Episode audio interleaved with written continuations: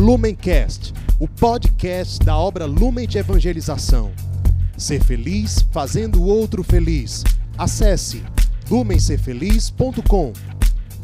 Sejam bem-vindos, meus irmãos, a mais um dia de meditação do Evangelho aqui no Palavra Encarnada. Hoje, dia 29 de dezembro, terça-feira, vamos meditar o Evangelho que se encontra no livro de São Lucas, capítulo 2, versículos 22 ao 35. Então vamos chamar a presença do Espírito Santo e deixar que ele possa nos conduzir, nos revelar o que o Senhor de fato prepara como mensagem de salvação para as nossas vidas neste dia. Estamos reunidos em nome do Pai, do Filho e do Espírito Santo. Amém. Vinde, Espírito Santo, e enchei os corações dos vossos fiéis e acendei neles o fogo do vosso amor. Enviai, Senhor, o vosso Espírito, e tudo será criado, e renovareis a face da terra. Oremos. Ó Deus, que instruístes os corações dos vossos fiéis com a luz do Espírito Santo, fazei que apreciemos retamente todas as coisas, segundo o mesmo Espírito, e gozemos sempre de suas consolações. Por Cristo, Senhor nosso. Amém. O Evangelho de hoje diz: E quando se completaram os dias da purificação, segundo a lei de Moisés, levaram o menino a Jerusalém para apresentá-lo ao Senhor, conforme está escrito na lei do Senhor. Todo primogênito do sexo masculino será consagrado ao Senhor. Para tanto, deviam oferecer em sacrifício um par de rolas ou 2 pombinhos, como está escrito na lei do Senhor. Ora, em Jerusalém vivia um homem piedoso e justo, chamado Simeão, que esperava a consolação de Israel. O Espírito do Senhor estava com ele. Pelo próprio Espírito Santo, ele teve uma revelação divina de que não morreria sem ver o ungido do Senhor. Movido pelo Espírito, foi ao templo. Quando os pais levaram o menino Jesus ao templo para cumprirem as disposições da lei, Simeão tomou-o nos braços e louvou a Deus, dizendo: Agora, Senhor, segundo a tua promessa, deixas teu servo ir em paz, porque meus olhos viram a tua salvação, que preparaste diante de todos os povos, luz para iluminar as nações e glória de Israel, teu povo. O pai e a mãe ficavam admirados com aquilo que diziam do menino. Simeão os abençoou e disse a Maria, a mãe: Este menino será causa de queda e de reerguimento para muitos em Israel. Ele será um sinal de contradição. Uma espada transpassará a tua alma, e assim serão revelados os pensamentos de muitos corações. O Evangelho de hoje nos traz a passagem bíblica onde é conhecido o título de Nossa Senhora da Luz, justamente porque aqui ela apresentou o seu filho no templo para que todos conhecessem ali Jesus como a luz do mundo. Todos conhecessem Jesus como a luz do mundo, aqui está diante do anúncio do profeta Simeão, que disse exatamente o sentido e a missão da vida de Jesus em favor da humanidade. Este menino é luz para as nações, sinal de queda de alguns e reerguimento de outros. Quando a gente lembra ali de como Nossa Senhora entoou o Magnífica e ela mesmo profetizou isso, realmente pronunciou essas palavras quando estava cheia do Espírito Santo, louvando ao Senhor pela vinda do Messias a esta terra, nós entendemos que quando Jesus, ele traz à humanidade os pensamentos, o coração, os sentimentos de Deus, ele de fato nos ensina como ir ao encontro e socorrer os mais humilhados. Jesus, ele quer estabelecer a justiça, a bondade, exatamente na carne que é a sua vida. porque ele anuncia com autoridade.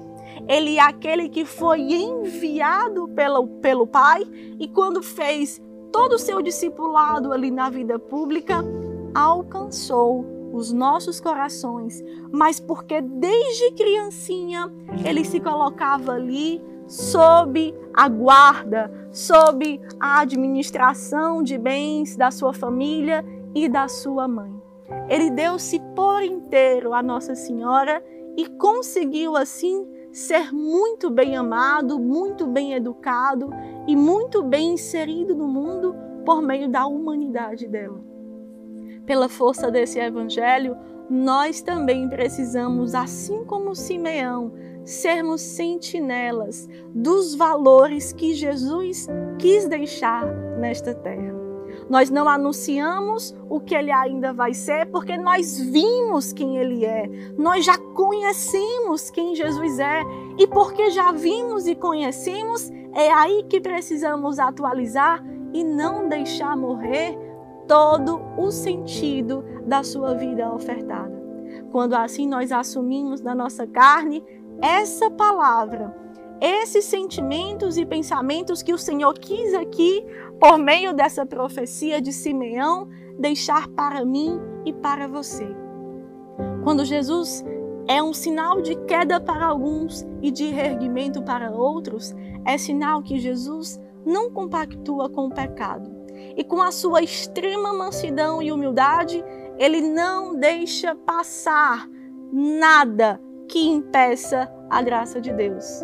Porque com a autoridade que ele tem de Deus, ele delega também a mim e a você, nesses dias de hoje, a continuidade do que foi a sua vida nesta terra. E nós que estamos celebrando neste dia 29, ainda as oitavas de Natal, estamos em festa, meus irmãos. Estamos em júbilo, em alegria, porque pela vida de Jesus nós podemos anunciar tal como ele anunciou, vivendo, colocando em prática, assumindo os valores da boa nova, que é a sua vida em favor da humanidade.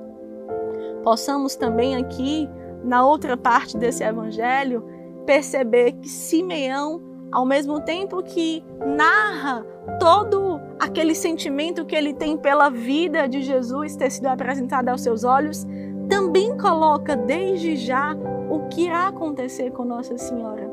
E de certa forma, ele aqui também faz um pré-anúncio da Nossa Senhora Pietá, da Mãe da Piedade.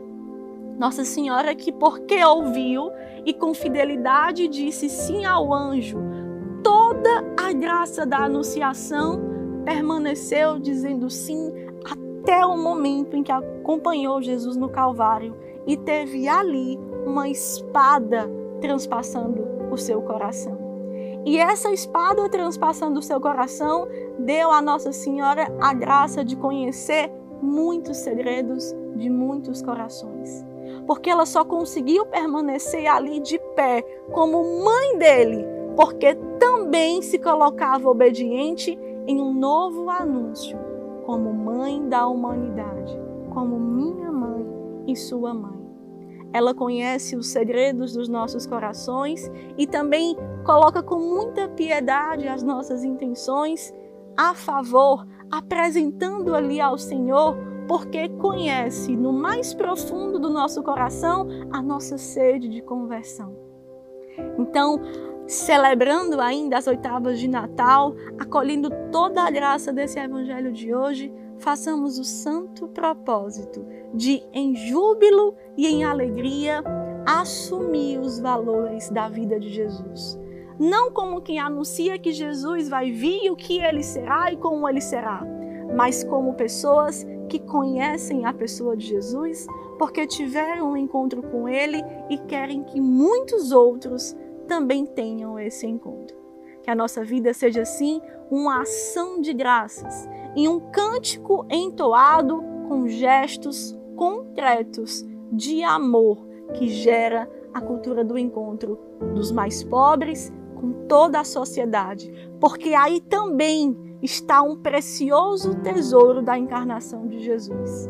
Jesus que se encarnou escondendo-se em um homem por 30 anos de uma vida submissa à sua mãe. E Jesus que ainda está encarnado, escondido em tantos e tantas irmãs que estão abandonados, que carecem de amor e da evangelização, que também anseia ir aos seus encontros. Façamos unidade com Jesus, querendo se encarnar nos mais pequeninos do Evangelho e, por isso, celebrar esse Natal, porque vivemos essa graça e colocamos isso em prática. Que Nossa Senhora possa interceder em nosso favor por esse santo propósito e nos ajudar a irmos até o fim, celebrando neste dia as oitavas de Natal com esse gesto concreto de amor por Jesus e pela humanidade. Ave Maria, cheia de graça, o Senhor é convosco. Bendita sois vós entre as mulheres. Bendito é o fruto do vosso ventre, Jesus. Santa Maria, Mãe de Deus, rogai por nós, pecadores, agora e na hora de nossa morte. Amém. Permaneceremos reunidos em nome do Pai, do Filho, do Espírito Santo. Amém. Lumencast, o podcast da obra Lumen de Evangelização. Ser feliz fazendo o outro feliz. Acesse lumensefeliz.com.